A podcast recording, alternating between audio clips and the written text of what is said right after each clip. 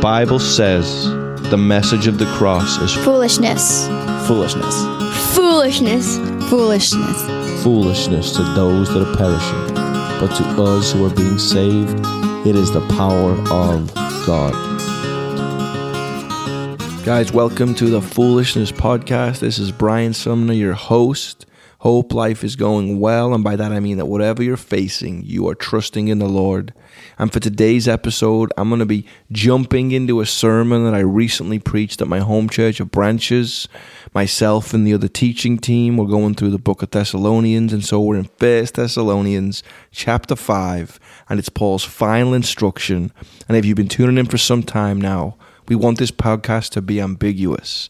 Sometimes it's teaching, sometimes it's testimony, sometimes it's interview, but our goal is that it would encourage. And for some of you, you might just need to get used to sitting under the word. So, for what it's worth, I hope that um, all that I say falls to the floor, but that everything is of the Lord sticks to your heart and convicts and leads. Thank you for sharing, for reviewing, for subscribing. Our goal is to get these things out as many places as we can. God bless you guys. Amen. If you need a Bible, raise up your hands. We will get you one. Um, it is beautiful out today, nice and sunny and warm. Amen. Some of you are thinking it was cold, but I was in Canada last week where it was actually freezing cold, snow everywhere. I barely got outside. If you need a Bible, raise your hand. They will give you one. But we're closing out this season. We're entering Thanksgiving. Any you guys got your Christmas trees and stuff up yet?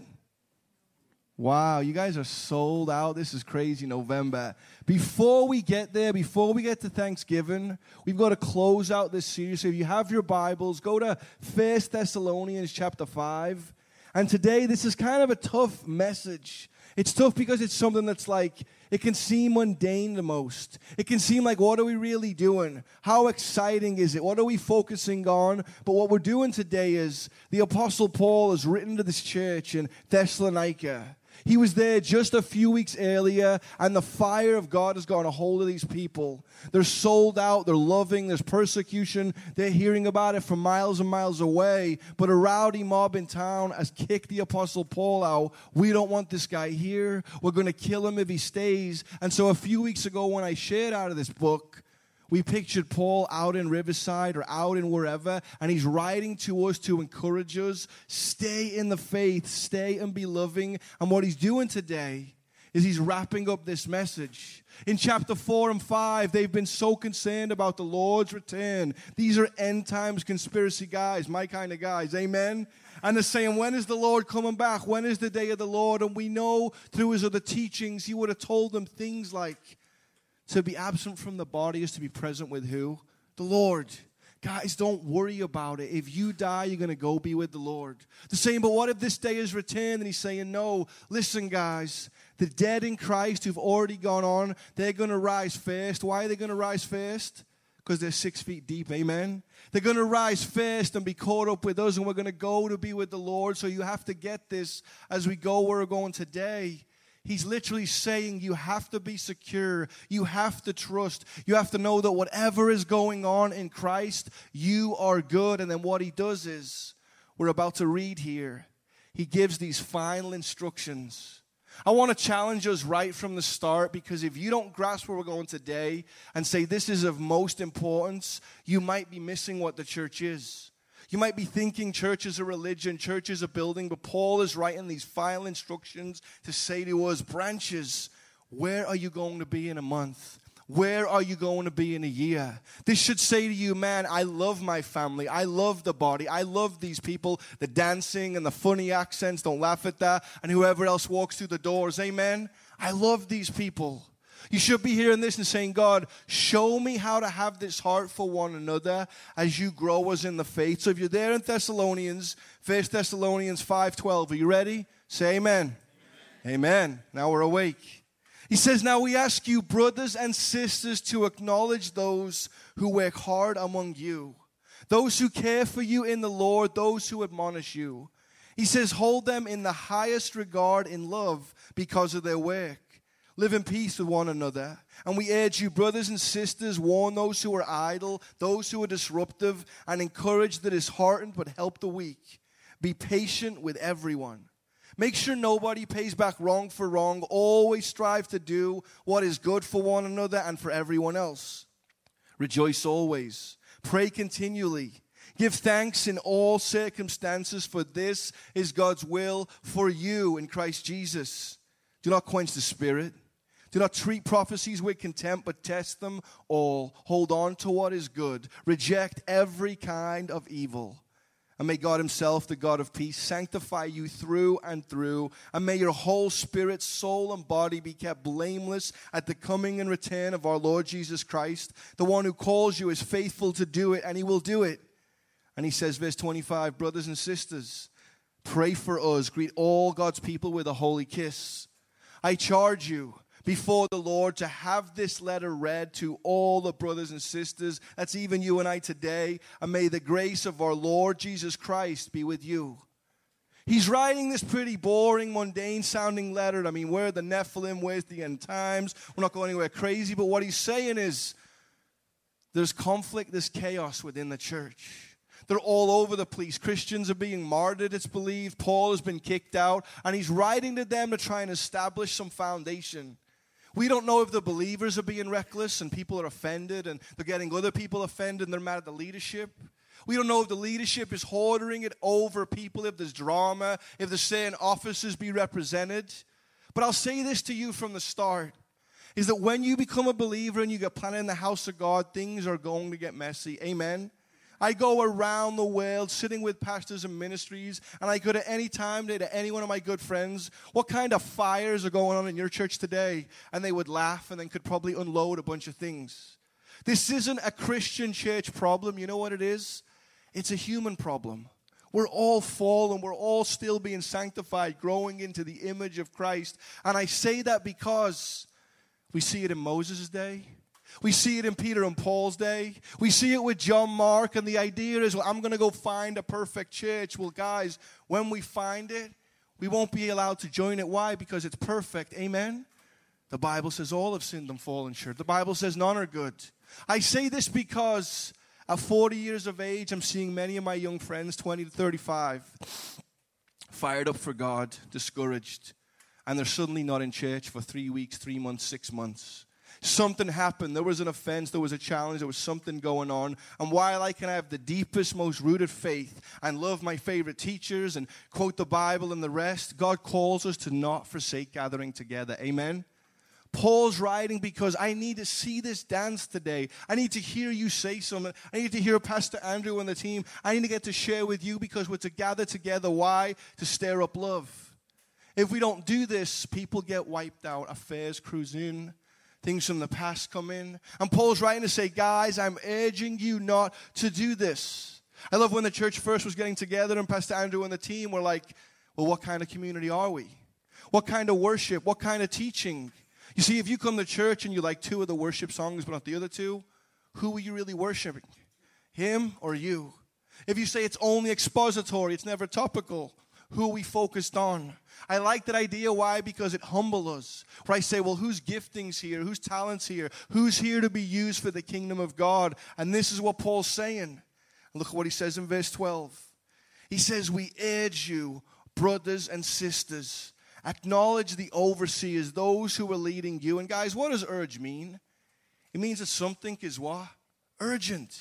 I'm urging you right now, consider those who work hard over you, those who care for you, those who admonish you. And this is probably one of your pastor's favorite verses, amen? Acknowledge your leadership, acknowledge the team. Hey, it's all about them. But think about it. As Christians, when you came to faith, you already have a target on your back. You have your flesh, the world, and Satan. Then you get into ministry. I mean, when you come in here today, who's going to be the most judged person in the whole church? Me. I'm the pastor preaching today. I'm not even in here as much as some of these guys. Amen? But then you go into the youth and you go into the children, you go everywhere, and you're saying, well, how's this? Is it better than this? We've got all these qualifications, and I'm not here to beat us up. But this is what Paul's saying.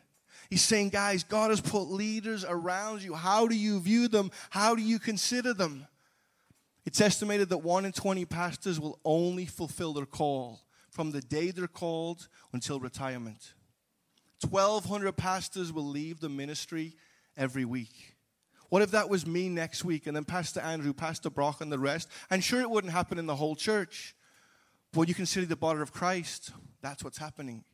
It's strenuous for the man of God, strenuous for the wife, strenuous for the family. I know we can get on each other's nerves, but what Paul's saying is, guys, consider these people. We have conversations offline about friends of ours who are depressed and sadly, even people that have taken their lives. You wrestle in your business, you wrestle in your marriage. It's no different in ministry. Paul's saying, consider them. But he's also saying, and what I would say is, I've also seen the abuse of this. I've seen pastors say, Well, I'm the man of God. You have to call the pastor pastor or you get a funny look. You better call the deacon deacon and the pastor's wife the first lady, amen, and his cat the pastor's cat. Because for some reason, if the anointing doesn't flow down, it's not good. And what that is, is it becomes then control. You say, Well, Brian, what do you mean when you're saying this? Well, Paul is not saying such heresy. What he's saying is, guys, just consider the flow of the church. God has put men and women there to help oversee, to speak, to teach, to do what they're going to do. And you're planted in the house of God, and I want you to continue this. But don't hold that over people. There's a reason why Peter writes to us and says of pastors and leaders that we are not to lord it over people who are assigned to our care, but what? We are to lead them as a good example. He's saying, guys, don't despise your leaders. Don't flatter your leaders, but simply respect them. Because his idea is if we don't start with this, how is the church going to be structured? And let's be honest, we live in a physical world.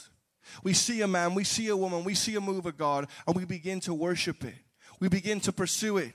Even Kanye West right now, many of you had those questions all about Kanye, right? What's the biggest danger for Kanye? Is that people are going to worship the man. What if he walked away from his faith? Where would that put someone? If Kanye is really about the Lord, its focus is going to be on who? Jesus, not on Kanye, but that's all of us. I wrestle with the flesh every day.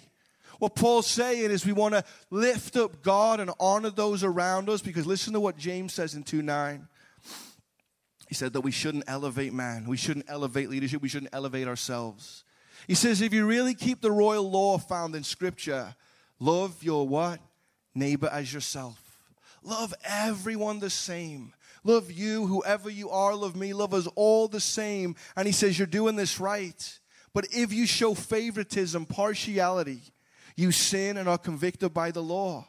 You're to love everyone the same, not picking and choosing, excluding others. You're to say, Come into the house of God, Paul. It's falling apart right now, and let's just see the authority.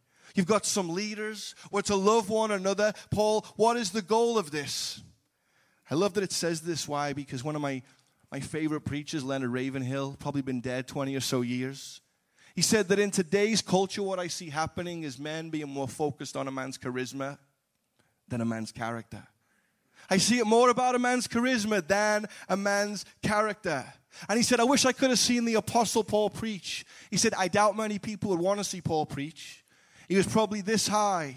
He was beaten, he was whipped, he was shipwrecked. He probably smelt funny, had missing teeth. They were probably yellow. He was a genius, the mind, the Spirit of God was on him, but he probably walked with a hobble. Many believed he was even killed and God raised him from the dead. It doesn't matter if he did.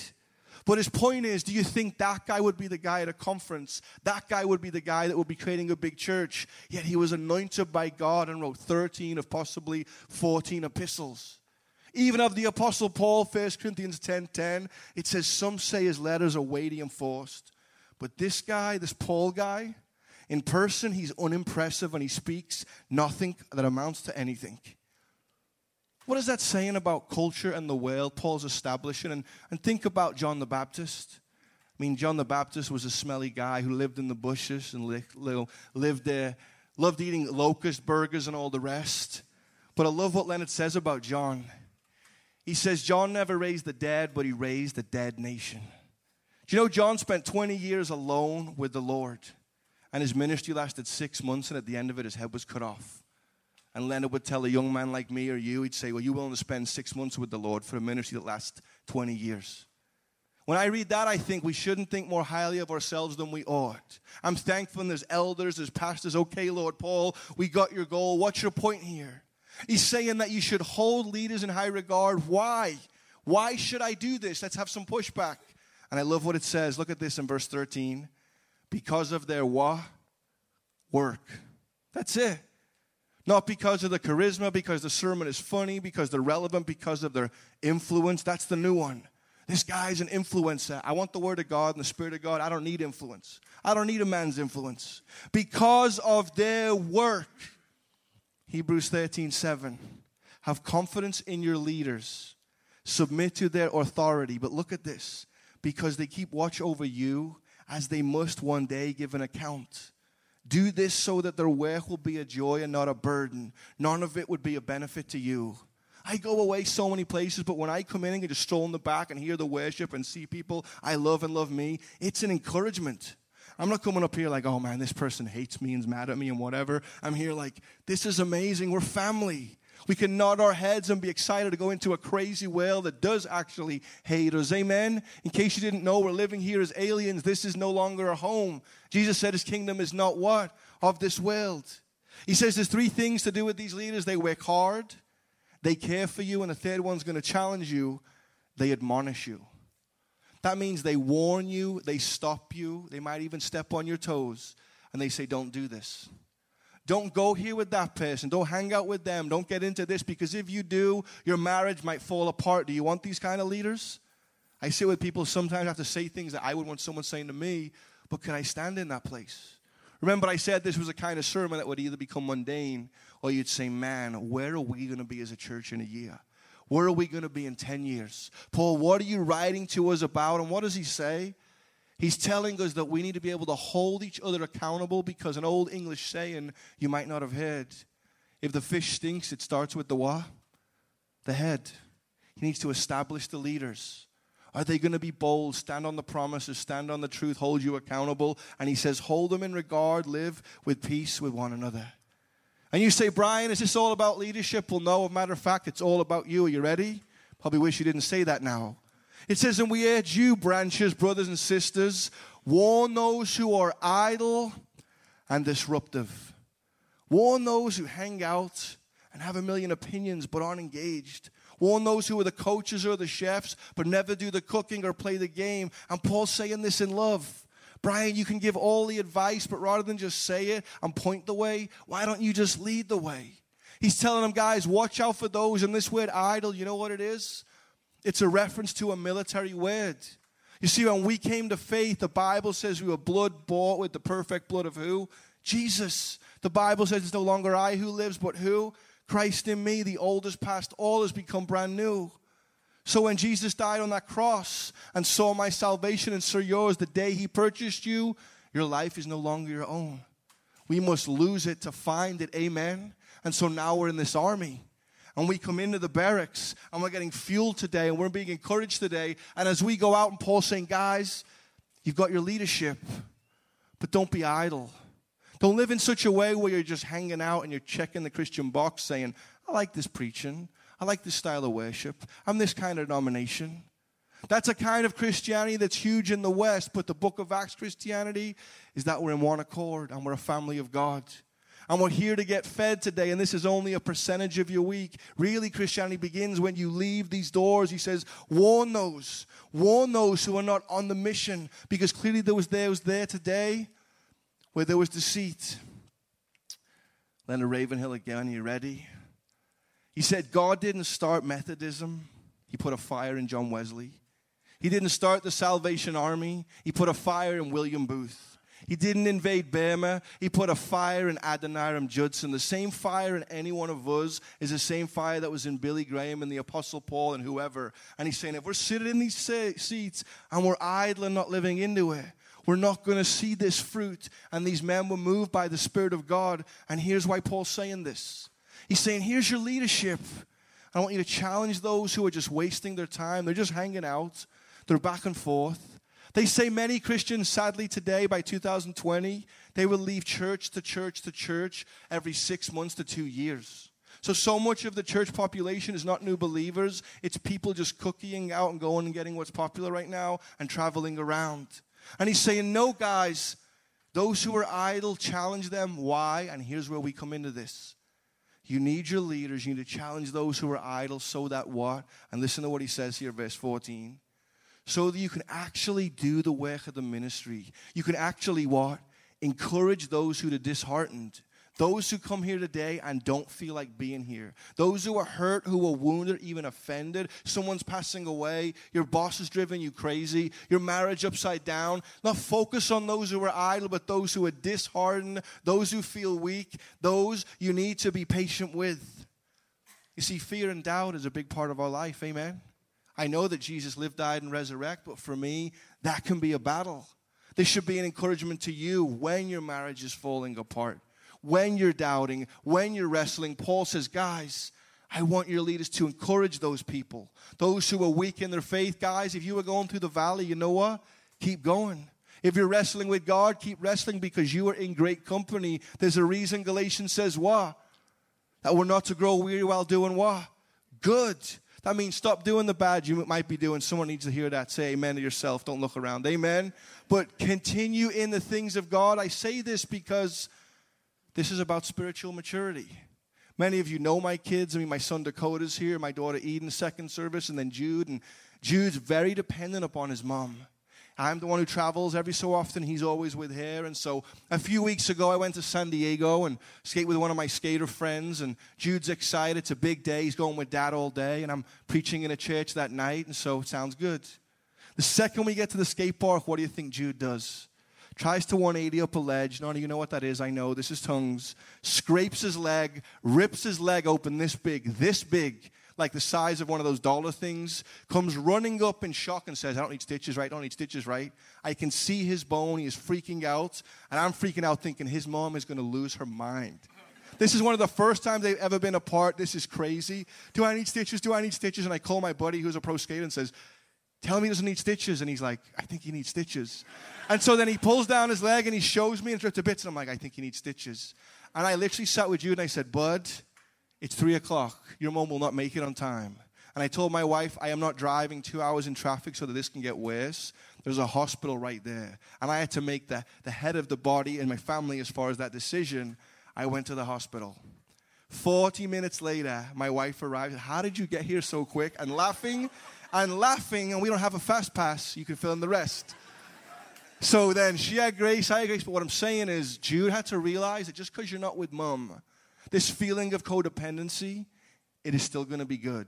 And that builds security. And it builds security for my wife. Even my daughter going to Canada with me this weekend for she's only 12, but to go away, it was building that. And what Paul is saying is as you are in the church, those of you who are going through it, you're going to have to spiritually mature. When he says those who are weak, he's not talking about strength. If that was the case, he could just get you a gym membership. He's talking about weak, wrestling with all kinds of sins sexual sin, abuse issues, gossip, and the rest. That famous saying people say, I pray in tongues, but they say, yeah, but you keep gossiping in English. The idea is, so I'll hit some of you later on, but the idea is what?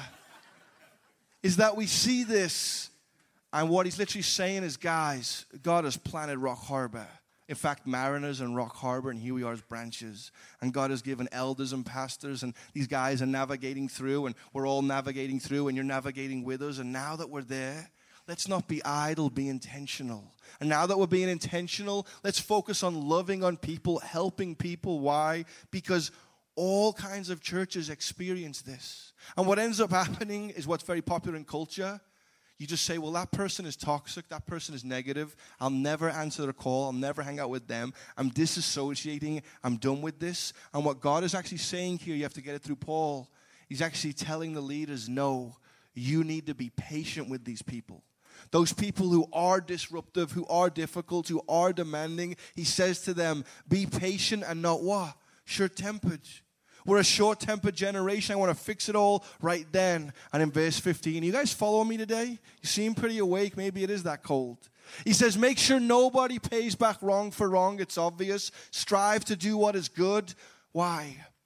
Because that's how we'll be known by others. By your love for one another, you'll be known as my disciples. And as I was sitting in this verse, I just pictured this will never happen, but imagine if Jesus was the pastor in the physical of this house. Imagine if we have Pastor Andrew and the team and the crew and they walk around, you're like hanging out. But imagine if Jesus walked these aisles and if Jesus grabbed the microphone and if Jesus was telling corny jokes like me and if Jesus said, don't pay back wrong for wrong. If Jesus said, strive for what's best, how many of you guys would feel like you could do it? Just me?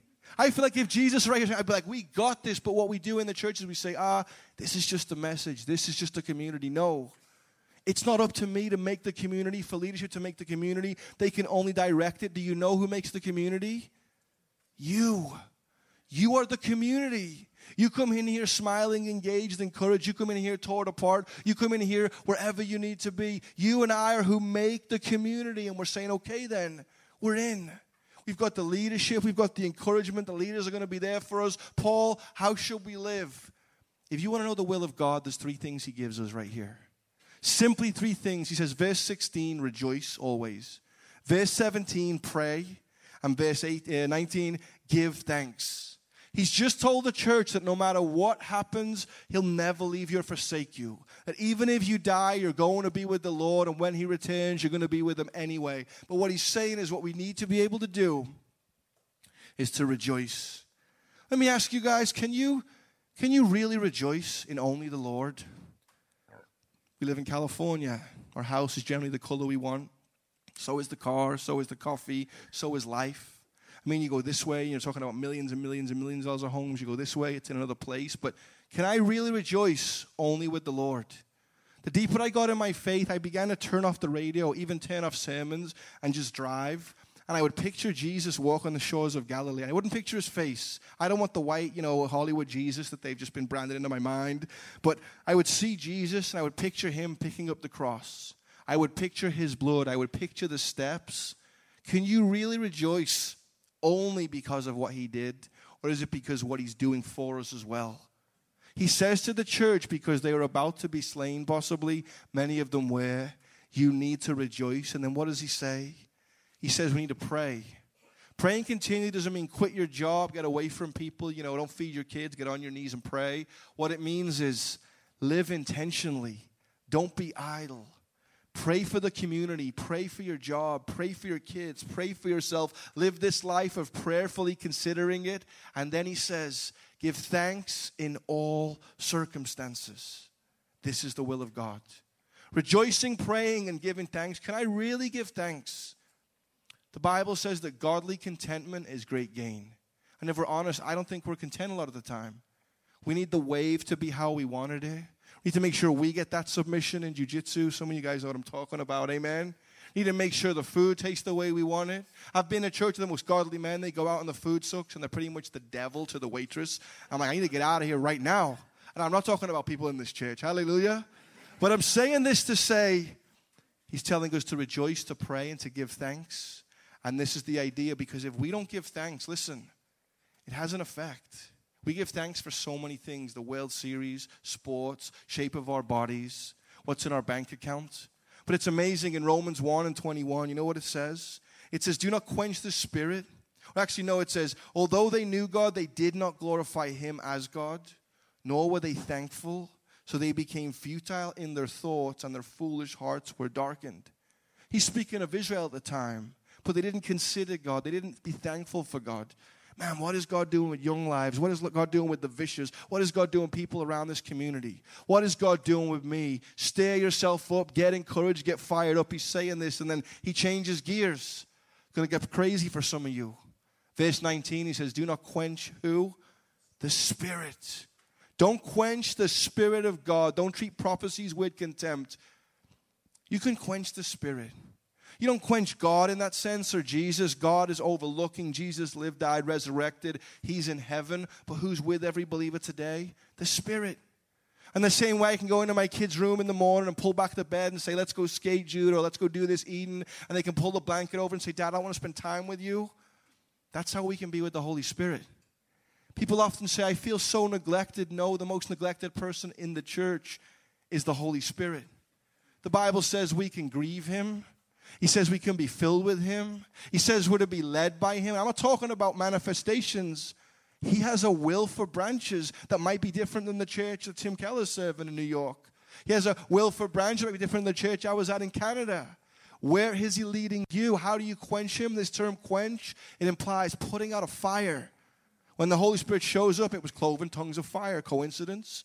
John baptized with water, but another was coming after me that will baptize with what? The Holy Spirit and fire. How do you press into the Spirit of God? I have the word.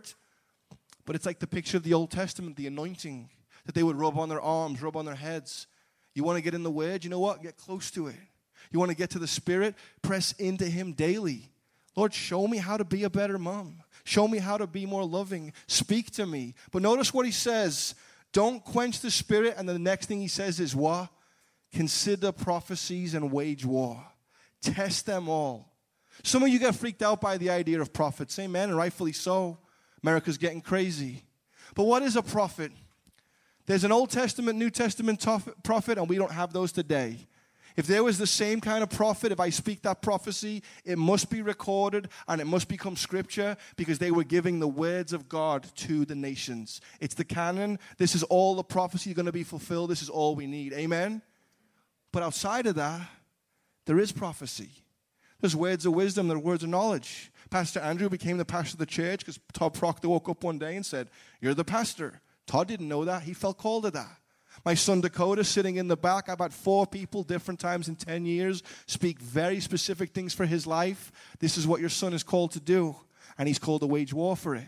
If I'm really an evangelist, I'm going to go to war for this prophecy. If you're going to be in dance and you feel called to it, go to war. Well, Bible, what do you mean? And I'm not for everyone trying to prophesy. Don't try and prophesy someone to go to Africa and you ruin their life because you're trying to be Pentecostal so and so. Amen?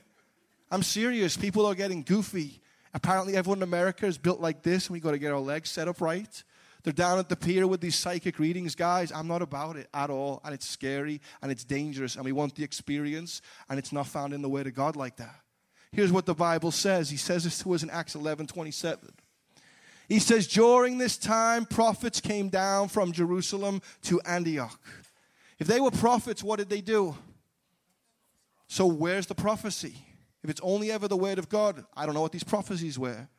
The Bible says of Philip, he had four daughters and they all prophesied. If they were prophets, what did they do? Prophesy. So, where's the prophecy? If it's only ever the word of God never passes away, apparently it has passed away and we don't know where it is. Not one jot or tittle. And he even says this to Timothy 118. Timothy, my son, I give you this command in keeping with the prophecies made about you, so that by them you recall and you fight the battle well. You're meant to wage war for the gift and the talent and treasure in you as you live that call out. 1 Timothy 4:14. Do not neglect the gift given through prophecy by the laying on of the hands of the elders. Paul says when prophecy comes, what we should do is test them. And I'll tell you, the very first evidence that a prophecy is from God normally fails in many people's eyes. Why? Because the first prophecy test is it must line up with what? Word of God. You have a prophecy, it has to be found in the Word of God, has to be specific. Why do we know this? Because the Bible says of the Bereans, that they examine the scriptures every day to see if what Paul said was true. I have a word for so and so. Well, let's receive it and let's hear it and let's say. You might be called to a nation, you might be called to start a business, you might be called to this. That isn't written in the word, but is it to encourage and lift up? Second thing prophecy always does is it presents Jesus as divine and also human. He must always be the Jesus of the Bible. First John 4 2 this is how you can recognize the Spirit of God. Every spirit that acknowledges that Jesus has come in the flesh is from God, but every spirit that does not is not from God. The false cults and all the religions. Third thing, prophecy will always speak life. It might convict at times, but it says in 1 Corinthians 14 3, the one who prophesies speaks for the people, and that their strength will be encouraged and bring comfort. And then Paul goes on. What have we seen so far? We'll wrap up in just a few moments. He says this You have your leaders, and you want to lift them up, pray for them, believe with them, stand with them, love them. But also, they're not to hoard it over you. And what you're supposed to do, church, is hold accountable those who aren't really part of the body and maybe don't even care. And he says, But what I want you to do is to live this way, praying, rejoicing, being intentional about so many things. And he says, When prophecies come concerning the direction honor them, test them, and see where they are. And what does he say in verse 23? And this is an encouragement. He says, May God Himself, the God of peace, sanctify you. And that means lead you, direct you, and shape you. You can't do this. Let me free you. Stop trying to be perfect and just start following the Lord. Amen. It isn't about how everything looks on the outside. Seek first the kingdom. Only God can do this. And what does He say? He says, with the spirit, with the soul, and the body. And notice the order he lists them. He says, God's doing a work in you with the spirit, the soul, and the body. Do you know in culture it's reversed? It starts with the body, then the soul, and maybe the spirit. As Pastor Andrew said a few weeks ago, only eight minutes a day is given to our spiritual walk. It starts with our body on the outside, the tent, the guys, it does not matter. It starts with the soul where all my emotions are. What did you say? Why you treating me this way? How do I fit in? That's not how I operate. And lastly, it's the spirit. I am sick, by the way, excuse me. The idea is this is that we should start in the spirit and wage war. Second, it should go through the soul, and we say, well, that's not the person I want to be. I don't want to act this way, think this way. And finally, it should be what? The body, which is where you fall into sin. It's where you say the things you wish you never did. You get a hold of the person you never should have, the rest. And he says all this, and he says, I pray all this that God sanctifies you so you will be blameless at his coming at the return of Jesus. What does that mean? Aren't I blameless because I've been washed in the blood? Well, yes. I'll no longer stand at the judgment seat of God, the great white throne judgment. Romans says there's now no condemnation for you and me if you've trusted. But I am going to stand before the Bema seat. And Jesus is going to say, I give you this time and this talent and this treasure, and there's going to be a reward, or there's going to be a burning up. And you say, Well, Brian, I'm worried. Don't be worried. Look at verse 24. The one who calls you is faithful, and he's going to do it, meaning God, guys, is the author and finisher of your faith. He who began a good work is faithful to what? Finish it. You're not working out your salvation in that sense. No, you're walking with Him. If you're really in Him, a good tree will bear good fruit. If you're really in Him, you feel conviction. If you're really in Him, the Lord is moving. And then look at this. I love what He says in verse 25. He says, Brothers and sisters, pray for us and greet all of God's people with a holy kiss. The Apostle Paul, who was brilliant as far as his knowledge, his mind, and his understanding of the Old Testament, this man who was an apostle, who was writing, commanding people what to do, what does he want? He wants prayer. He knows that prayer is where the spiritually mature dwell. I am around people who can rip the Bible apart in and out, every kind of language, people that might operate in certain gifts, but it's a whole different realm when someone says, I've been praying for you. I've took 10 minutes or 5 minutes or an hour out of my day to pray for you because I'm actually trusting that that time is not a waste. I'm trusting in the Lord. Paul says, "Pray for me." And then what does he say next? And you're all curious. He says, "Greet everyone with what? A holy kiss." And I can't help this, and I'm sure it's a sin, but I keep just picturing that movie, you know, Nacho Libre when I say holy kiss. Now he says, like, read some books. He's like, holy kiss.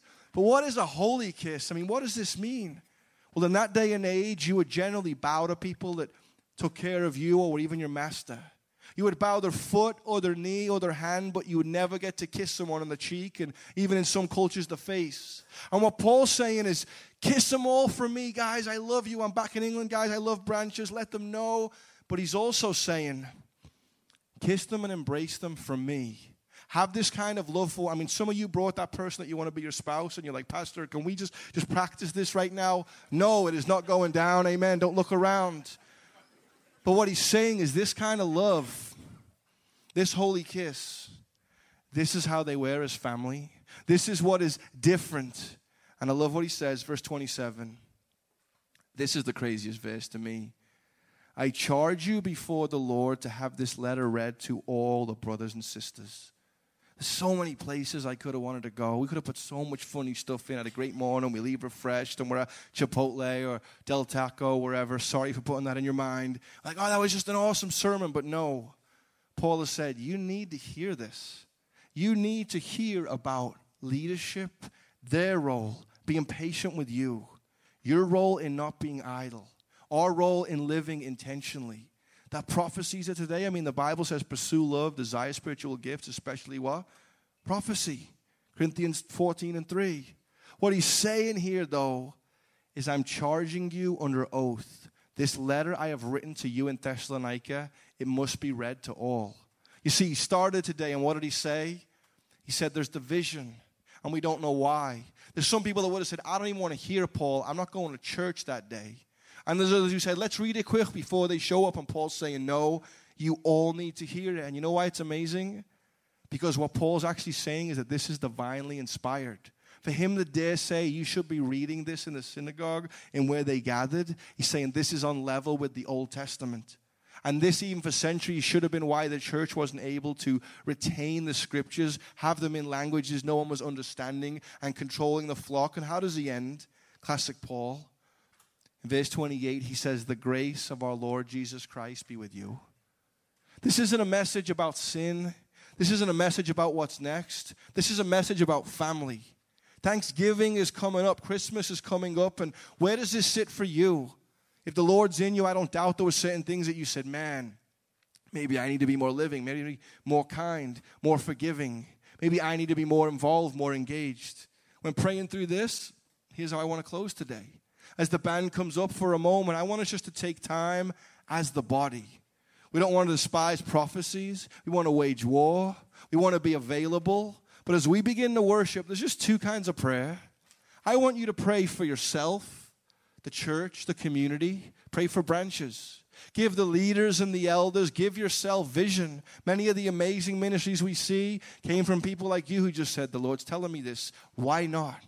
Why not just do what the Lord has said? Don't despise prophecies. Pray for anywhere you feel to go. Also, if you need prayer, there will be people at the crosses. If you are going through hell, got a bad diagnosis, need someone to lay hands on you, stand with you, weep with you, these will be open. Please start making use of them. Go and have communion. But I just want to get out the way and say, you know, let's be the body. Let's not be bystanders where the funny sounding English guy speaks or Pastor Brian with the cool name plays worship or whatever it may be. Amen? Let's just sit and pray. If you feel led to go to a cross, go. But if not, let's just intercede for a moment and I'll start. Amen.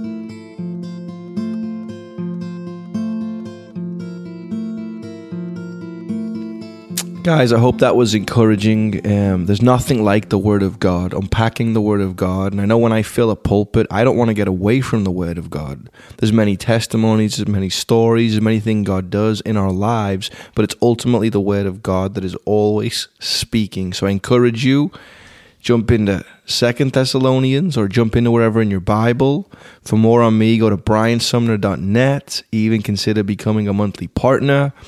I do full time ministry without a salary. I raise full time support based on 1 Corinthians 9:14, and we've been getting the gospel out as in traveling, going, doing missions, marriages, ministry about 150 to 200 times a year. As the year wraps off, we're raising support for the next part of the year. All giving is tax writable. It's through a nonprofit, briansumner.net slash support hit me up online, send me some messages, even concerns, um, lifting up the Lord in His name. And remember, the message of the cross is foolishness to those that are perishing, but to us who are being saved, it's the power of God.